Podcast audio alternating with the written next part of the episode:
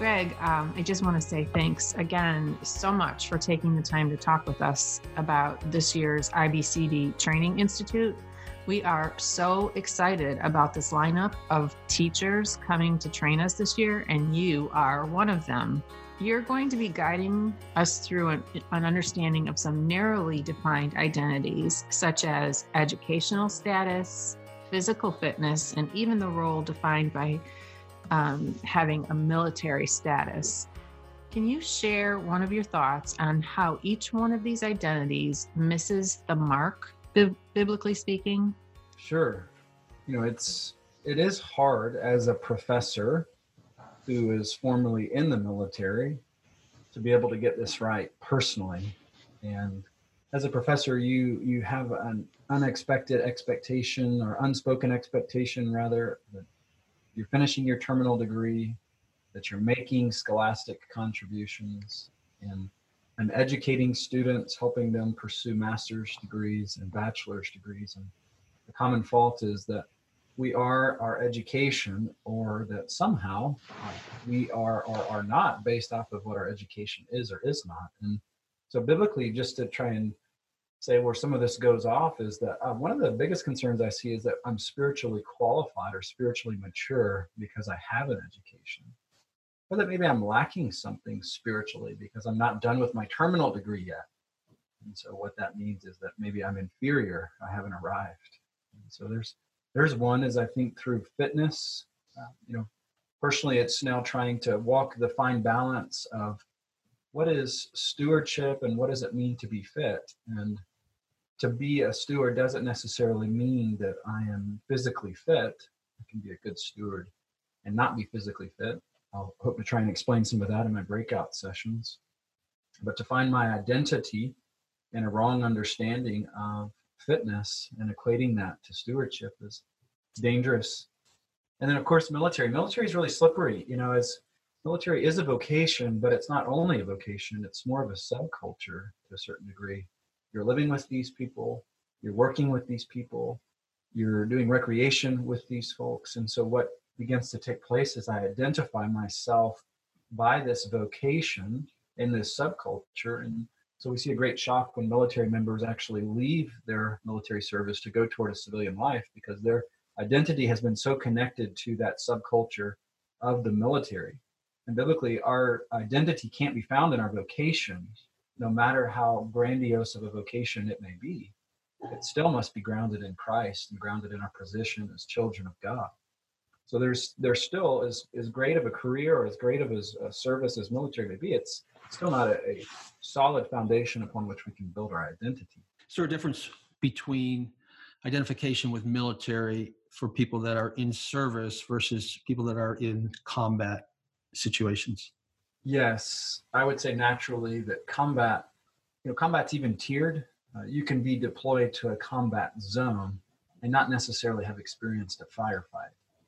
You were you were deployed, but not in a life-threatening situation. So there's even kind of tiers of what combat looks like. So the, the absolute truth is that sure, you're pushed together in unity, kind of this esprit de corps, with individuals who you're just trying to survive and you develop a brotherhood and sisterhood not because you were desiring that but because you you clung so closely together for just some of the basic necessities of sharing food sharing warmth uh, sharing resources protecting each other and in a very real sense you depended on each other. So that camaraderie is really hard to duplicate in a garrison setting. Just the urgency is not there the drive to cling to each other is not there the dependency on each other is not there. So definitely would say that uh, a greater temptation could be found in a combat veteran finding their identity in other experiences or with other men and women who have experienced similar things. Um, that I am military identity is interesting in light of the plenary topic. You will also address I am a child men and women who serve in the military have a shared loyalty and a mutual purpose, common goal that seem to provide them with a sense of belonging. However, you said that our status in the family of God is what should inform our identity.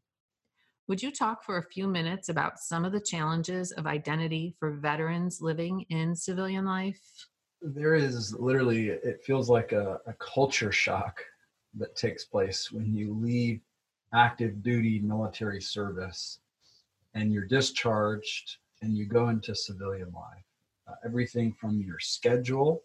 I remember waking up at 5:30. No one was prompting me to wake up. Just wake up and think it's time to start my day. I remember thinking that everybody should be as timely as I am, and that you know even becoming mildly judgmental of those who weren't 10 minutes early because if you're not 10 minutes early, you're late. Even beginning to think through uh, orderliness, cleanliness, dress, and appearance. You know, all of those things are highly regulated in the military, and it, it slowly just becomes a way of living. So those challenges, what begins to take place is there is this great culture shock because civilians don't think in that way. Civilians are living their life the way they've always lived their life. And, and we're now coming fresh out of the military, transposing our military ideas onto what a civilian should be or shouldn't be doing. So the challenge then starts to be in terms of value. Uh, let me try and explain that a little bit more. That at times when you're leaving the military, you feel like you have this great mission, you're making a great contribution, and that your your job mattered and then you leave and you go bus tables or you go wait tables and there's this great incongruency in your mind to where in, in, one moment you're thinking like wow i really had this value and i really had this contribution that i was making. And then now i'm here waiting tables and i don't feel like i'm making as great as a contribution. Even if i was just pulling guard duty overseas it was still part of a greater mission. So what takes place is that i begin to question you know what is my value? What is my purpose? What what am I actually doing? How am I making a difference? So some of that uh, challenge isn't. I'm, I'm not understanding the this false dichotomy between the sacred and the secular. There is no such thing as as somehow waiting tables being a less sacred idea, or busing tables as being a less holy endeavor. You know that all things are done as an act of worship to God, even seemingly minuscule or seemingly unimportant things. So when I leave the military, what happens is I have this great crisis because I feel like I'm losing value.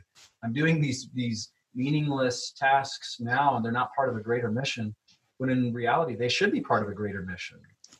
They should be part of your identity being lived out as a child of God. And as a child of God, there's nothing that's meaningless in that sense. That I can clean my dishes to the glory of God, and that's part of my mission now. That's my identity. And so for that, that it's like grinding gears. You have to be able to round that corner and to say, no, even though I may have had a very real world tangible mission, when I'm leaving, I have to clarify my mission all along has been to be a child of God and to fulfill that purpose within the family of God. And if I'm doing that, I'm fulfilling my mission. I, I have purpose. I'm creating value and contributing to value. And I'm not lacking something because now I'm out of the military doing what would be potentially uh, minuscule or seemingly unimportant things. So, identity in the military really resembles identity outside of the military. Your standing in the family of God remains the same. And then what your tasks are, they may change. Um, but again, your your place in the family doesn't change that's that's really interesting. Just turning a little bit towards our biblical counselors that are going to be listening in and coming to the conference. How can we convey these important truths about identity without tempting counselees to fall into this hyper self focus or as dr Martyn Lloyd-Jones used to say into morbid introspection? How do, how do we do that?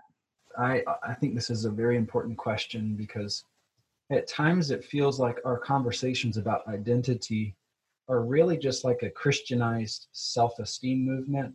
Kind of what I mean by that is like, I am purchased, I am redeemed, I am a child of God, I am loved. And it's now the, the focus is being taken off of Christ and the centrality of the gospel, and it's actually being placed on me. Like, those were all a means of making me a child of God and me loved and received and accepted and not condemned and so forth. So it is important, and I do believe that there are errors in an overemphasis of our identity for the sake of our own understanding, for the sake of our own warmth and feelings. That I want to have um, you know we hide it behind this mask of security but really when scripture talks about your identity particularly i'm thinking of first john the end of chapter 2 into chapter 3 it's that you're validating identity through righteous living so what's that safeguard how do i prevent it from being morbid introspection is that you know i would say first john is saying how do you know that you're a child of god that you practice righteousness and so it's used as an evaluative measure of my actions, and it's used to prompt me towards righteous living. So it's not necessarily for the sake of knowledge. And it's not necessarily just for the sake of stability, but it's that that stability would prompt righteous living in your life. So at the point where it just becomes meisms, you know, I am redeemed, I'm a child, it's about me. Well, no, no, it's about you living righteously. And the knowledge of your identity is to prompt you to do so. First John talks about assurance and how do we know, and certainly righteous living is about that. Uh, it also seems that knowing who you are in Christ is the foundation for um, your identity in Christ, but also your righteous living. Yeah, I would agree with that, and I would even say that that you know that knowledge isn't an end in itself. And so knowing right. who are, I mean, this is verse twenty nine uh, excuse me, verse 28 of First John 2, it says, And now little children abide in him, so that when he appears, we may have confidence and not shrink in shame at his coming. So the confidence that we have is not an end in and of ourselves, but it's it's now a confidence that propulses us towards righteous living and boldness, courageous Christian living. Amen. so take it to the counselee now. You're the counselor what is one of the ways that that truth about your identity as a child of God inform your daily life? Good. Yeah, this is you know this is just a Gregism, and so I, I do recognize that God's word really strikes us differently. But whenever we talk about our identities, a big one for me is that my performance doesn't add to my position. So that being a child of God, according to First John and according to John, the Gospel John chapter 1, this is something God has done. God has caused me to be born again into a new family. And so when I, I think about my actions and my performance, it's not unimportant. It's just not advancing my position in the family of God. And so that means that uh, I, I see myself as probably a bit more driven. And so I'm constantly trying to do that next thing and work on something next, filling all cracks of my time. But if the counselee were sitting across from me, they have to hear that our performance doesn't advance our position, it doesn't add to it. You are, are a child of God. And because you are a child of God, that's what First John would now drive you towards. Because you are a child of God, that's why you live righteously. So I'm not advancing my own position through my performance. It's it's an expression of my position.